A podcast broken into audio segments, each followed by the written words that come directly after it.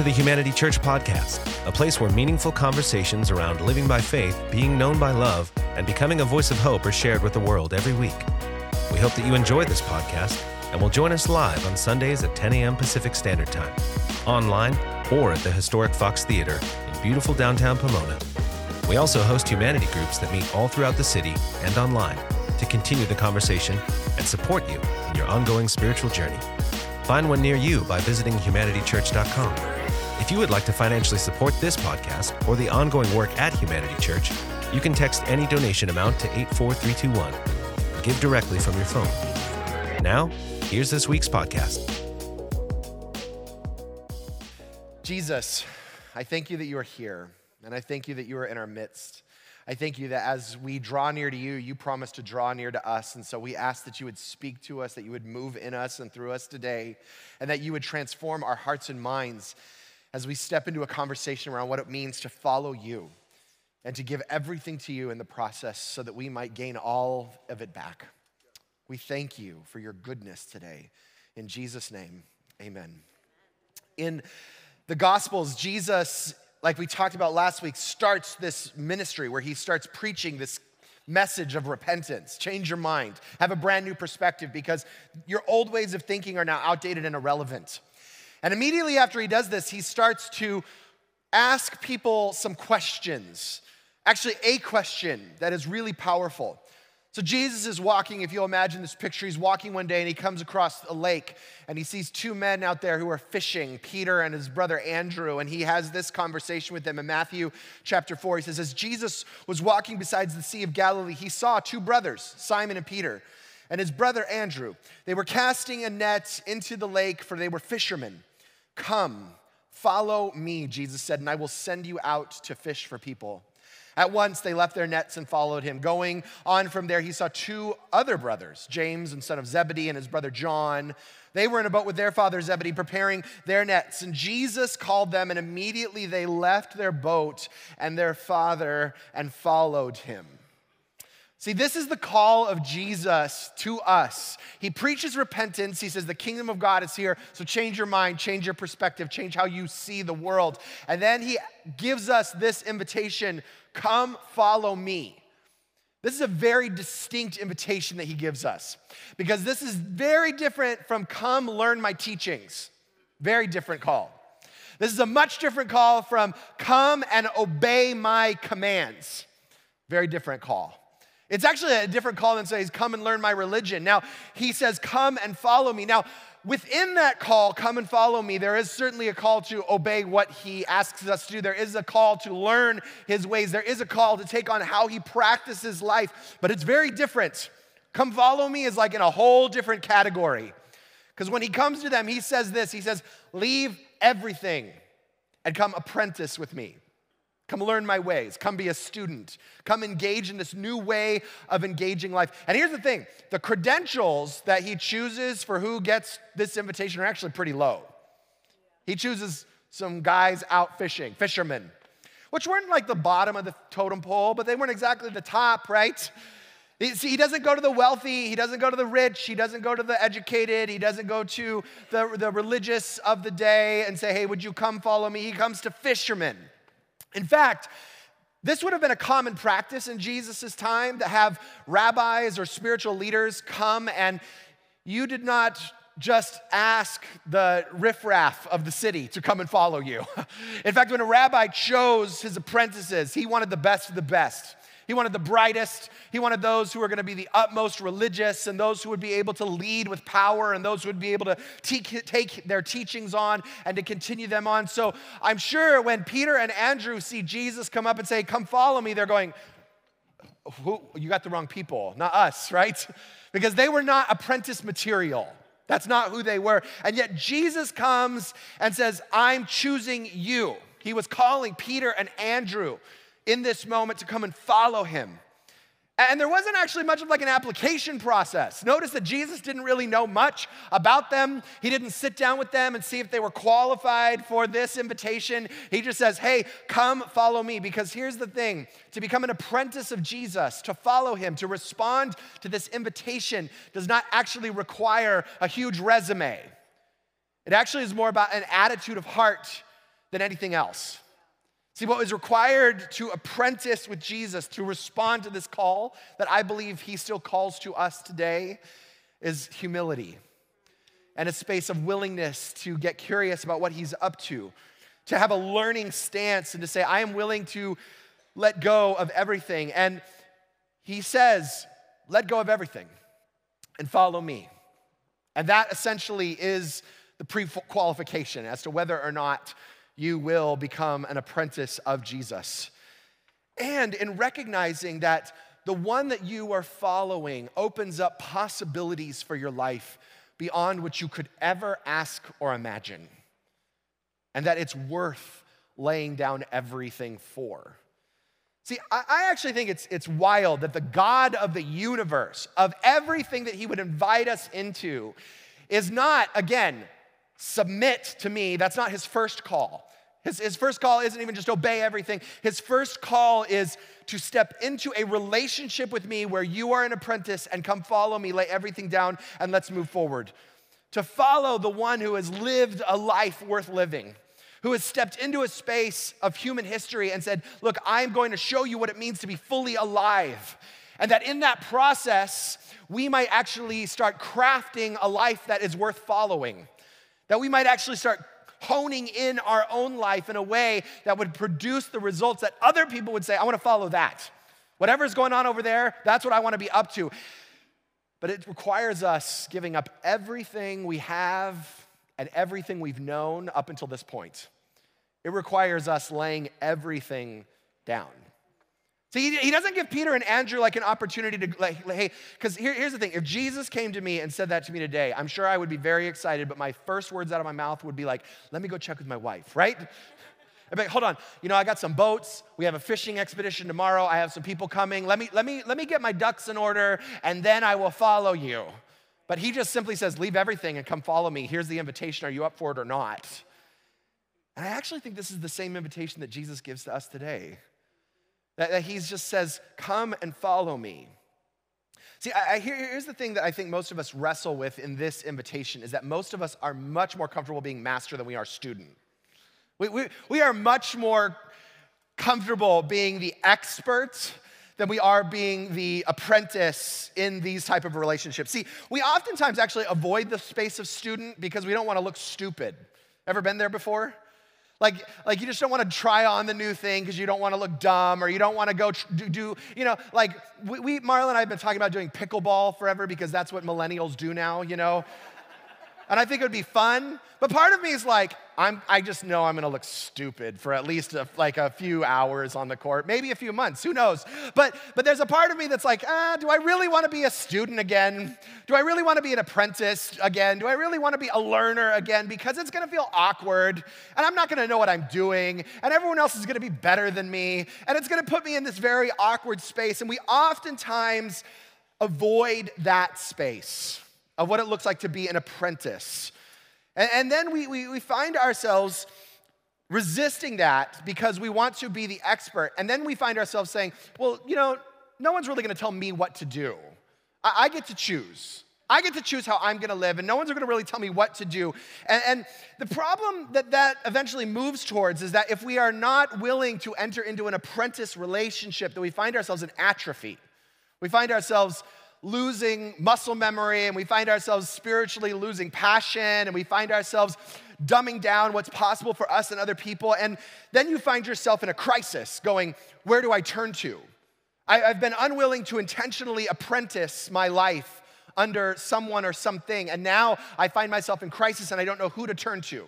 I don't know who to go to. I don't know who to look to for answers or for help or for support. We find ourselves stuck. See, in life, there is no, there is no neutral space. We are either moving towards life or moving towards death, and we are apprenticing ourselves towards one of those locations. We are engaging and learning how to move towards one of those spaces. And any great leader, any person who has done anything significant in the world around them will tell you that they started as a great student, that they started as a great follower, that they were passionate about being an apprentice, that they wanted to learn everything that they possibly could and they didn't care what it cost them. They just wanted to step into this space. And what I love about Jesus is that he does invite all of us into this relationship. I believe that if Jesus was here, today, which I believe he is. But if he was here in physical form, he would say, Repent, for the kingdom of heaven is here. And he would say, Now come follow me. His message would not change that much. There would not be a dramatic difference from what he's doing, that he is giving us this same invitation today. And God longs for us to follow him and to learn and to be transformed in the process. And here's, here's what I love about Peter is that Peter just drops his net, leaves his boat, and follows Jesus. See, it's the respond to the call that determines whether or not you will be an apprentice, not whether or not you're significant or have what it takes. You do. The question is are you willing to go through the process of having your character transformed to fully become an apprentice, a follower of Jesus? See, because we are introduced to Peter on a lake fishing, and Jesus simply says, Come follow me, and he leaves everything. And then in Acts chapter 5, this is where we see Peter the apostles performed many signs and wonders among the people, and all the believers used to meet together in Solomon's colonnade. No one else dared join them, even though they were highly regarded by the people. Nonetheless, more and more men and women believed in the Lord and were added to their number. As a result, people brought the sick into the streets and laid them on beds and mats so that at least Peter's shadow might fall on some of them as he passed by. Crowds gathered also from the towns around Jerusalem, bringing their sick and those who were tormented by impure spirits, and all of them were healed. How does someone move from being a fisherman to having their shadow heal people? How do you make that leap? well, what is the process necessary to have that take place? Because here's the thing when we hear that, I don't know about you, but there's something inside of me that says, I want that life. Like whatever, whatever, whatever is required to go through from like fishermen to my shadow healing people, I'm up for it. Like bring it on. I, I, will, I will go through whatever is necessary to step into that. How do we move from the average life that looks just like everyone else to this extraordinary existence that transforms the reality, not only for us, but everyone else that we come in contact with? See, I think it all starts with knowing who your Lord is. And we don't use this word Lord a lot because when the scriptures talk about Lord, it's talking about a master, it's talking about a ruler. Who is the master of your life? Who is the, who is the ruler of your life? That's, again, not something that we, we normally talk about. We don't talk about our lords and we don't talk about our rulers and we don't talk about our masters. In fact, for those of us who grew up in a Western American culture, those words are like, eh, icky, right? We don't like those terms. And yet, this is the term that Jesus invites us into. Knowing your master and knowing who rules over you would be very helpful in this conversation and knowing how to step into this relationship with Jesus. See, here's the question it is not whether or not you have a Lord. Some of you in this room may be like, well, I don't really have a Lord. I don't know what that looks like. I'm, I don't know if I've made Jesus Lord or not. But the question really isn't, do you have a Lord? You do. So I'll just answer that question for you yes. You do have a Lord. You do have a master. You do have someone or something that you are actively apprenticing with your life, with your energy, with your decisions, with everything about you that you are following. You are an apprentice to someone or something. And this is just actually how humanity was designed. It's actually built into us that we require having a Lord. We require having a master. It actually, it actually is built into the essence of who we are. Because you know what's interesting is that wherever humans have come together and formed civilizations, all of them have set up some governmental system. All of them. It's as if that's like built into us. So even when, even when um, anthropologists have found remote villages somewhere that has been untouched by the rest of society, they can go in and they can actually study the hierarchical systems that are set up of who rules and who are chiefs and who are the elders and who are the lower end of the totem pole because we were actually designed to set up systems where we have lords, where we have masters, where we have rulers. Now, I know anarchy it seems like a good idea, doesn't it? it would be nice to have a system where it's like, well, can't we just get rid of all the rulers? Can't we just get rid of all the lords? And can't we just find ourselves where we do what we need to do on our own? We've tried that and it doesn't work.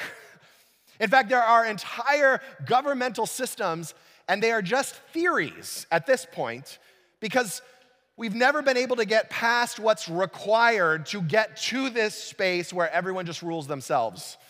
Because humanity requires a ruler.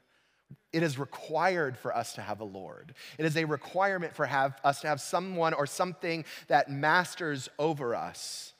It's as if we were, we were born with this desire to find a teacher, to find a mentor, to find a ruler, to find someone that we can apprentice under, that it was ingrained in us, and that we do not do well without it. That the human spirit starts to dry up when we don't find that space. So, I'm gonna actually work from the presupposition that your soul is actually craving a Lord.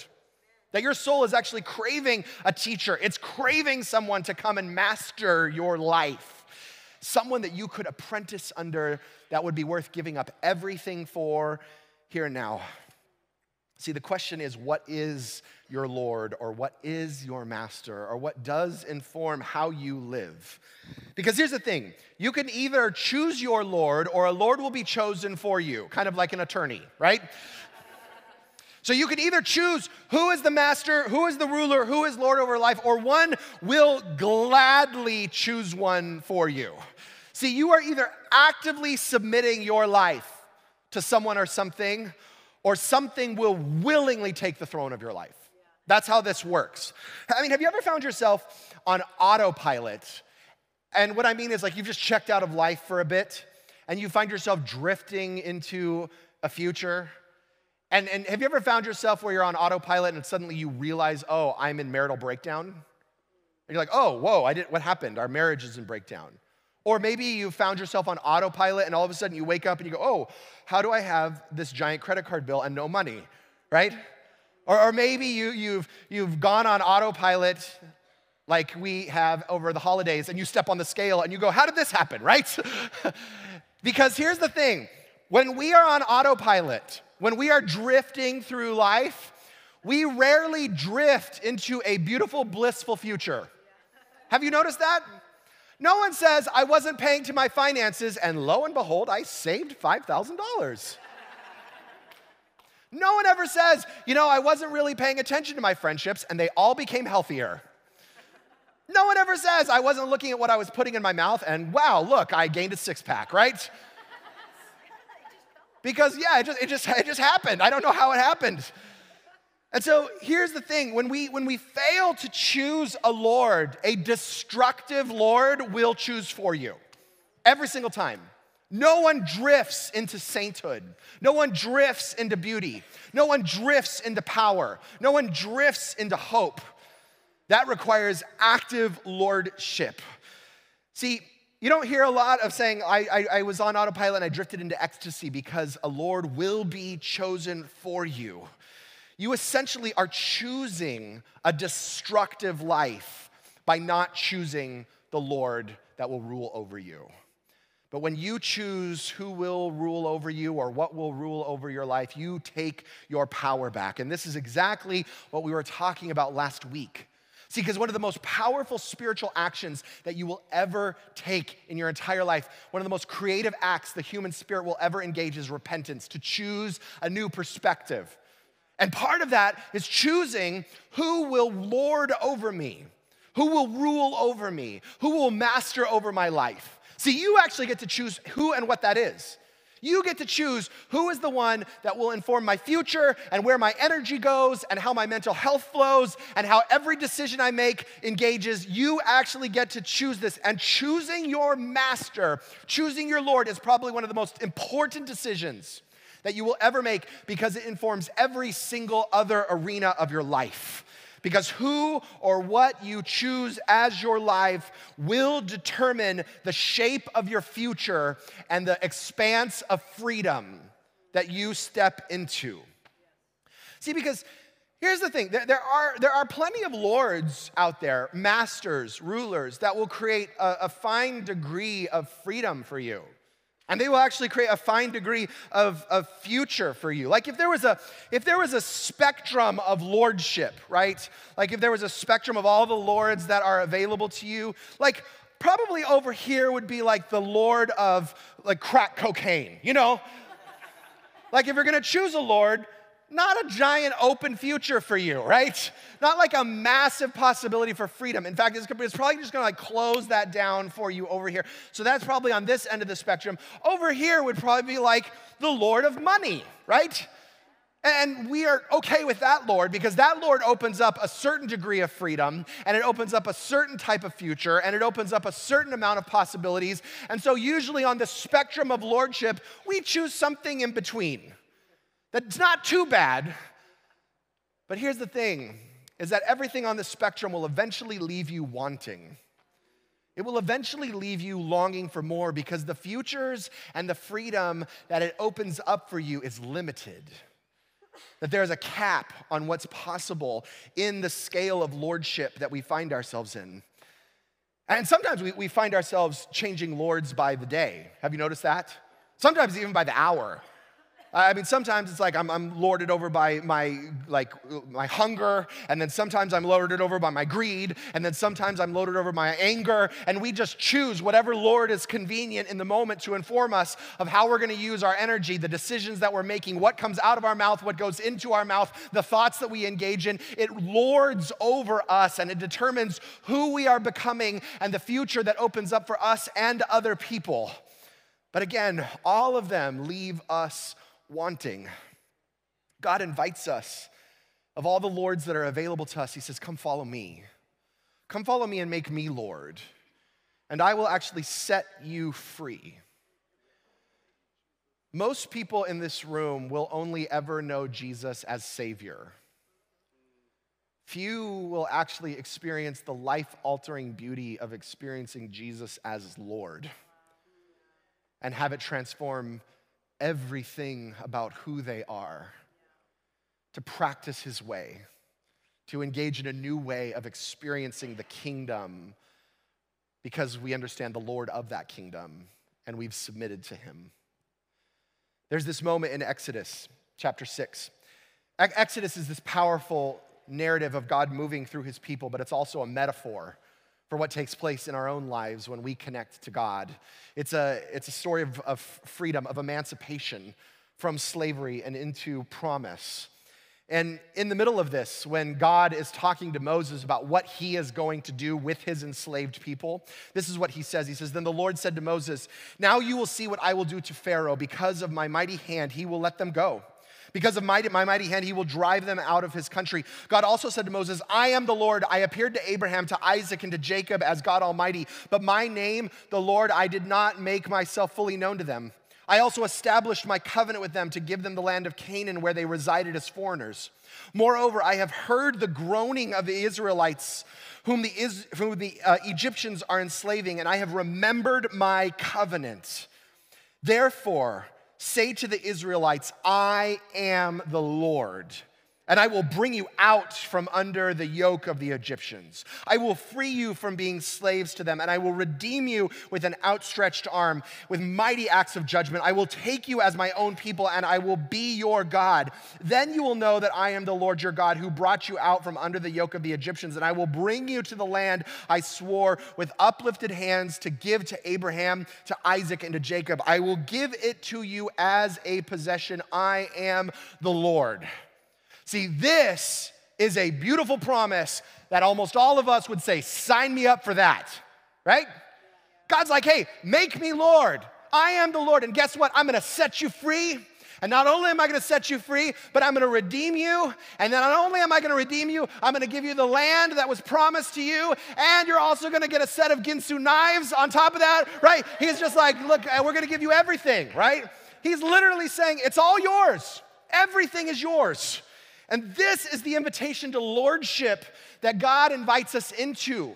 That when he says, Look, I'm gonna set you free, but I'm gonna redeem you and I'm gonna give you hope and I'm gonna destroy your enemies, every single other Lord will close down futures for you, but I am actually the only Lord that will bring you freedom, that will bring you hope, that will bring you restoration. And this is the next move of the Israelites in chapter 9, right after God makes this powerful declaration to his people in chapter 9. Moses reported this to the Israelites but they did not listen to him because of their discouragement and harsh labor.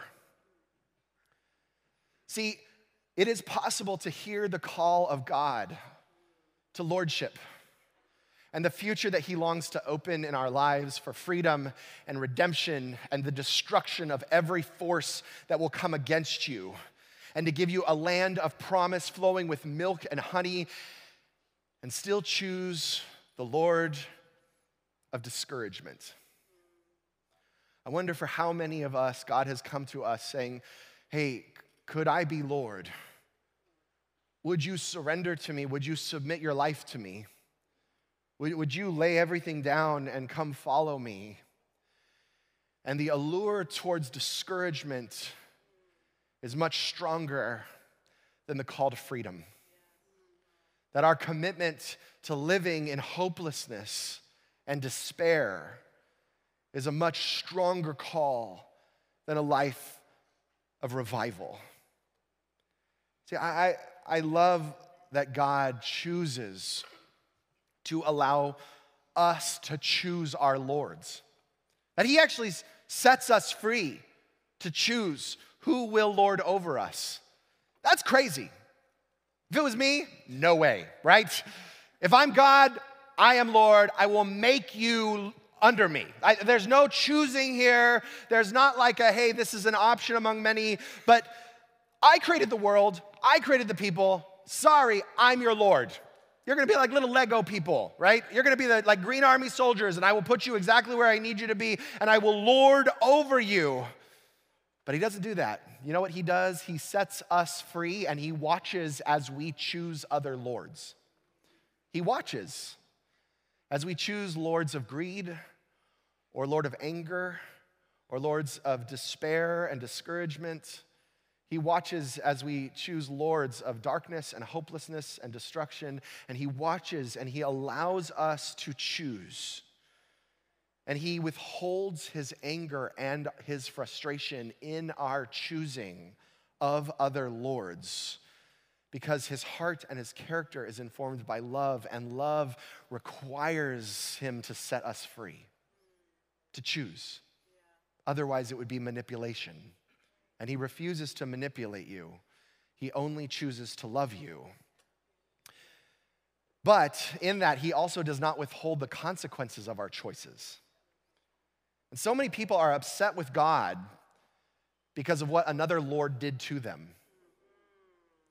People are upset with what God did. And when God's saying, actually, that, that wasn't me, that was the other Lord you chose. That was the Lord of arrogance that destroyed your relationship. That was the Lord of gluttony that ruined your health. That was the Lord uh, of, of bitterness that created the isolation and loneliness. That, that wasn't me. And so while God lets us choose who lords over us, He also lets us experience the fullness of the consequences and He redeems them all at the same time.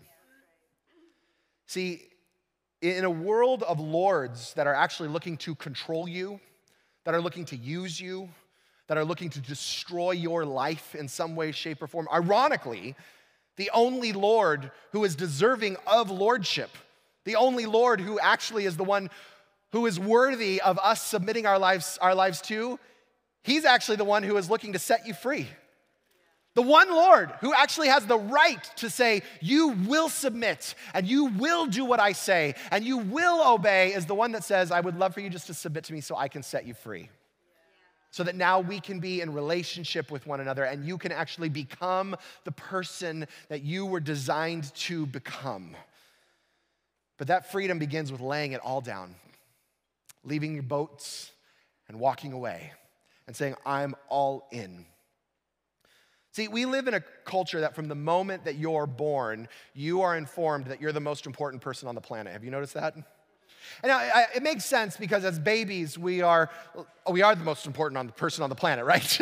and we cry and someone gives us food, and we cry again and someone changes our diaper, and we cry again and someone picks us up. And so we're born with this perspective that we are the most important person on the planet. But then it gets reinforced, especially in our culture that we live in today where you get to be whoever you want to be, you get to do whatever you want to do. Don't let anyone else tell you what to do. You do you over there, right? And then we're certainly taught that our feelings are the most important source of how we should make our decisions and how we should engage our life and how we should choose the future that opens up for us and other people. They are, they are the ultimate source of wisdom and making decisions. And then we live on top of that in a democracy where we can say, all right, we want to be free to choose our leader. And then when a leader is chosen, we're like, not my president, right? So, even in a context where we're like, hey, we're all gonna choose, we're gonna be free, and then when the choice is made, we're like, no, no, no, I'm not up for that, right? So, we live in a world where we are actually the center of the universe, and that our decision and our feelings and our interpretation of reality matters more than anything else on the planet. And it is ruining us. Because this call to fellowship this call to be an apprentice, this call to lay everything down, it does not make sense. In fact, it is probably the most countercultural move that you could ever make in your life to say, I will gladly submit my life to this Lord. I will gladly lay down my life to Jesus who has come and asked me to follow him. I will submit myself to him. I will give you not just part of me, I will give you all of me and I will lay it all down and I will give up my right to myself and I will follow you. I will learn your ways. I will be your apprentice. I will take on everything that you have for me. I will learn your ways and they will become a regular practice of my life. But here's the thing it's hard to learn something new when you're holding on to something old. Have you noticed that? And that's oftentimes the, the dance that we find ourselves in. I, I find that there's two ways that we weasel out of lordship. There's two ways usually that we weasel out of this apprenticeship process. The first one is that we oftentimes make Jesus one Lord among many lords. You know what I'm talking about? He's like an option among all the options that are available to us to apprentice. So you can certainly become your own Lord and you can apprentice yourself, but we find whatever Lord is also available to us. And so we find ourselves saying, God, I, I will lay everything down. And I love the redemption and I love the freedom and I love the hope that you bring. But there's this other Lord over here that also, man, when I engage in this Lord, it feels so powerful. When I engage in this Lord, I, I feel much more in control of my life. When I engage in this, Lord, it feels much safer than this life that you're calling me into. So why don't I just take the best of both worlds and we'll make like a lordship suicide right here, right? and we'll drink that. And we call that lordship. Even when this Lord and this Lord, their ideas conflict with one another. Have you noticed that? When God is saying, hey, the pathway to freedom is actually forgiveness, and this Lord over here says, why don't you hold on to that resentment because it feels really powerful? When God's over here saying, hey, I would love for you to sacrifice, and over this Lord over here is saying, actually, it would be much more comfortable to keep everything. And when they conflict, we find ourselves having to choose which Lord we submit to, which essentially makes us Lord. Because now we're just borrowing nice ideas from whatever Lord seems most convenient at the time. And so we try to hold on to greed and God at the same time. We try to hold on to entitlement and Jesus at the same time. We try to hold on to resentment and the Holy Spirit at the same time. And it just doesn't work because now I'm the one who's deciding what's true. I'm the one who's deciding what is right. I am the one who is deciding what gets submitted to. And it completely negates the idea of lordship altogether. And I, usually start playing these games in my own life. I don't know if you found this when, when I actually don't like what God is revealing to me about my own life, about my own character, about the things that must be transformed, about the areas where I need the most amount of apprenticeship, of fellowship in my life. God starts revealing things, and I'm like, this is awesome. Had a great worship service. And then God's like, hey, I need you to address this attitude with your wife.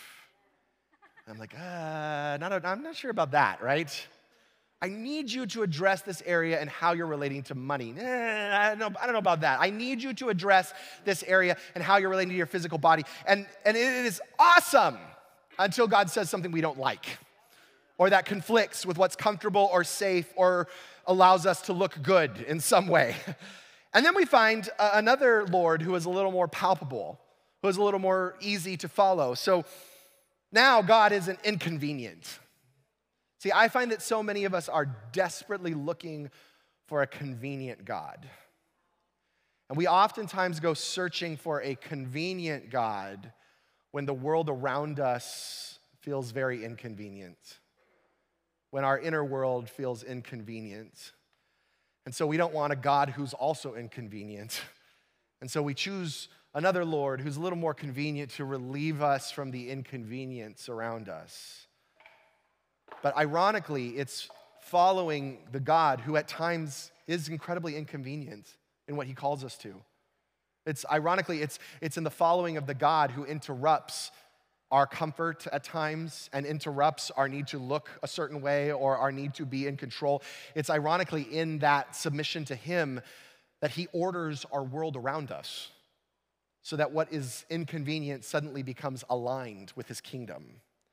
And it's in that that everything becomes new. I get very anxious when I look around at what God's calling me into, and I'm like, everything is incredibly convenient. I just ask myself, there must be something that I'm missing. Because fellowship, apprenticeship, becoming a student, a disciple of Jesus, is rarely a convenient proposition. And it's inconvenient because he is removing all of the rough edges that are keeping us from stepping into the future that He longs for us to step into. And so it really comes down to this do I trust that God is good? That when He calls me to something, when He asks me to make this decision over this decision, when He asks me to release this and to take on this, when He asks me to engage the world from this perspective rather than this perspective, I just have to ask myself do I actually trust that He is good? And here's the only way to know that He is good to taste and see, right? So there's no other way. I wish there was. I wish there was like a, hey, let's put out a pros and cons list or something like that. The only way to know if he is good is to try it on and find out if it's good or not. He says, taste and see, right? I've been to like all kinds of fancy dinners. Everyone, everyone been to like a fancy dinner that you're like, I feel way out of place here. I'm, I've been to those. And here's the thing I'm always like, someone will put something down. I'm like, what is this, right? And it's usually like a bite of something. And it's, it's like, you know, this is a bark of a wood from 20 years that we ground up and we put with snail juice. And, you know, and, you know, in those moments, you just got to taste and see, right? I'm usually like very cautious with my fork, like, is this okay, right? And you get to taste and see. And in the same way, this is what God invites. He's like, look, you got to taste and see. I'm, I am good, I promise you. That when you submit to me, I promise you your life will move towards wholeness. When you submit to me, I promise that your life will t- move towards health. I promise you that your life will move towards freedom, but you just have to test and see. And in that, you will know that I am good. By the way, this is why in this financial conversation, the scriptures say you cannot serve both God and money. Like they don't work as two separate lords because one will eventually win out. Because money will always limit what you see possible. When money is your God, your vision will end at your bank account statement. When money is your God, what's possible in your life will end with your paycheck. It will end with how much credit you have available to you. When God's like, hey, if you would just submit to me, I actually have all the resources available if you'd be willing to trust me in the process. And so this is one of the ways that we weasel out from lordship is we just choose a lord among many. But the second way is, is this is that we have this idea that our life is broken into segments, right? And oftentimes I find that people say, you know, like I have a house and here's my here's my family room and here's my spiritual room and here's my physical room and here's this. But but Jesus is like the living room over here, you know, and, and we find ourselves segmenting our life.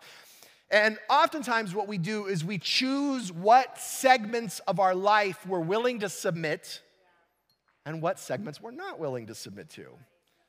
And so we, will say, Oh, God, you can totally have my career, and you can totally, you can even have my kids. Please take them, right? I submit. And then when he's like, Yeah, I also want your thought life. Yeah, I don't know about that one, right? I'd also like your finances. Uh, definitely not that one. I'd also like the way that you are relating to your enemies. Definitely not that one, right? Because we segment our life and we assume that we can submit some areas and other areas we can leave unsubmitted. That would be so nice if that was the case. I would love a world in which I could say, you get this and this and this, I'm gonna keep this room, right? How many of you have a junk drawer in your house? You know what I'm talking about? Everyone has a junk drawer, right? And I, I sometimes I have anxiety, like, what if someone comes to my house and opens the junk drawer, right? I don't know if you have anxiety about your junk drawer. I do. I'm just a weirdo like that. And so I often think, like, my house is so beautiful looking, but if someone opens the junk drawer, they're gonna know a whole different universe at the Neighbour home. And this is oftentimes what happens. We're like, God, keep the living room, you can have the bedroom, you can have the kitchen, you don't get the junk drawer. because that's mine and it's convenient to have the junk drawer over here. And so we live segregated lives and we find ourselves out of integrity. Our lives are not integrated with one another. And so we don't understand why can't I get my energy moving? Why do I feel so exhausted? Why do I wake up in the morning not passionate about life? And it's oftentimes because our lives are segregated and we are willing to submit some areas but not other areas. See, when God invites you to come and says, He says, Follow me, make me Lord, submit to you, what He actually means is everything. I'm not interested in like, you get this room, but not that room. Everything. See, if we were gonna use this house diagram, I know it's like a popular thing in faith of like, Jesus is the living room because he's the center. I'm like, no, Jesus is the roof and the foundation and the walls, everything, right? That's what he gets. And he's over everything, or it does not work. And so we are either submitting everything or we're not. Those are the only two options that we have. And I love that in Exodus 34, verse 14, God gives us this beautiful insight into his heart in the Ten Commandments. And he says this Do not worship any other God, for the Lord, whose name is jealous, is a jealous God. See, we talk about all kinds of names of God that we like. We like Jehovah Rapha, the healer. We like Jehovah Nisi, the God of victory. We like Jehovah Shalom, the God who is peace. But rarely do we consider the God whose name is jealous. That he is, he is jealous for you. Have you ever been jealous for someone? It's a, it's a rough place to be, right? It's different from envy. Envy is I want what you have, like you have something and I want it. Jealous is I have a right to that and I want all of it.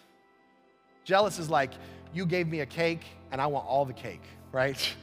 I don't want, no kids, you don't get this, right? it's all, I'm jealous, right?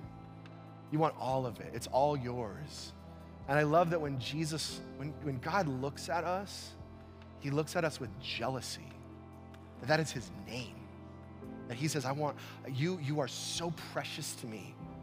I love you so much I care so much about you that my very name is jealous.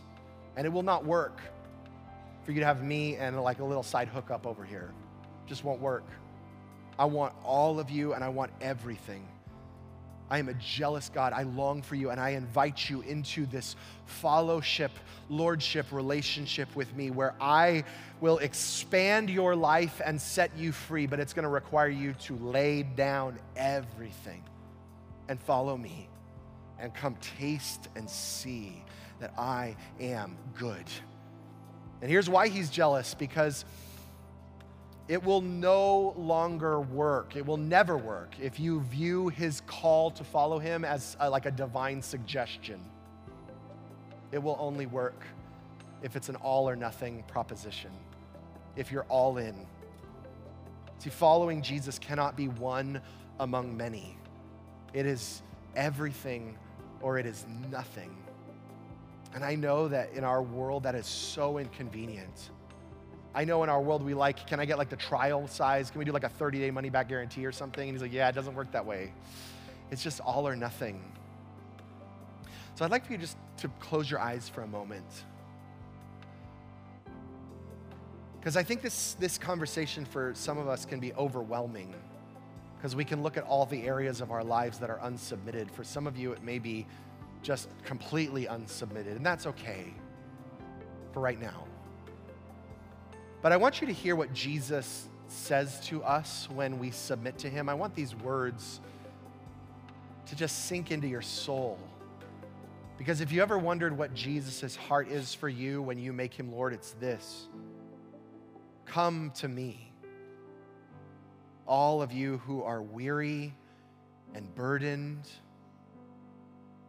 and I will give you rest. Take my yoke upon you and learn from me, for I am gentle and humble in heart, and you will find rest in your souls. For my yoke is easy and my burden is light. Just keep your eyes closed for a moment. Some of you are exhausted, and some of you are here and you are burdened and you are weary because you have taken on the weight of a cruel Lord that has lorded over you. And that Lord has been using you and He has not been using you for love. I don't know what it is for you. Some of you have been tricked into believing that you're free. And you feel free. You're like, hey, I'm, i get to make my own decisions, I get to do what I want. But you're not. And you know it because you're exhausted. Your soul's tired. And either out of pride or fear, Maybe you've been resisting submitting everything. I give you all my worries, God. I give you my sexuality. I give you my finances. I give you my kids. I give you my career. I give you my physical body. I just give you everything. And it's usually out of pride or fear that we're unwilling to submit. And maybe you haven't trusted that, that the Lord God will not be like all the other lords. Maybe you've been fearful that he will be just like all the other lords, disappointing, leaving you wanting. But who better to submit our lives to than the one who authored it, than the one who wrote you into existence, than the one who spoke your soul into reality? And there is a power that exists when we fully submit to him as student, apprentice, learner. There are other characteristics that are required for revival, but this, this is absolutely critical. Revival cannot and will not continue if we are unwilling to submit ourselves. You cannot learn and live the dynamic, powerful life you were designed to live until you're willing to submit to Him and allow Him to teach you and show you His ways. And when you submit, you will find the rest that your soul is longing for. I just want you to, in, in closing, listen to this passage in Romans. It says, If you declare with your mouth Jesus is Lord and believe in your heart that God raised him from the dead, you will be saved. For it is with your heart that you believe and are justified. It is with your mouth that you profess your faith and are saved. See, salvation doesn't come from having all the right theology or having your life together. It doesn't come from you being a good person. It comes from you saying, You are Lord, you get everything. I submit. See, if you need any other reason as to why to submit your life to Him, it's that He is longing to move you from death to life, from bondage to freedom, from dark to light, from hopelessness to hope. But here's the thing it will cost you everything. But you will find your life. It is the only way. So the question before you is the same question that Jesus asked Peter and asked Andrew Will you follow me? Will you lay down your nets and your boats and your attitudes and your ways that you believe are right and your right to yourself? Will you lay it all down and follow me? And this morning, if you're here and you have not yet submitted to Jesus as Lord, Maybe you've known about him. Maybe you've been in, in, a, in like a, a relationship with him for a long time, even as Savior. Jesus is actually interested in you laying everything down. So if that's you this morning, maybe it's the first time you've ever said, Jesus, you are Lord. Or maybe you've just recognized, oh, I've, I have given over to a lot of other cruel lords this morning. And you're ready to make him Lord this morning with no eyes looking around. Would you just raise your hand you're like, I'm ready to make Jesus Lord today? Awesome. Who else? Yeah. You're online, you can just put Jesus in the comments. And I just want to pray this prayer with you. If you would pray this just to him, Dear Jesus, I know that I am broken. And you came and you died for me. And you came back to life so that I could live. So I give you everything. I submit my whole life to you. And I make you Lord.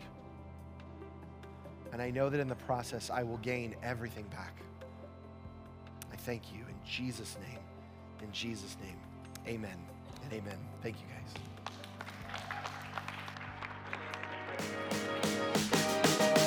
Thank you for joining us for this week's podcast. We hope that it was a meaningful experience and look forward to having you listen in next week for another conversation from the heart and soul of Humanity Church. You can find more information about our community at www.humanitychurch.com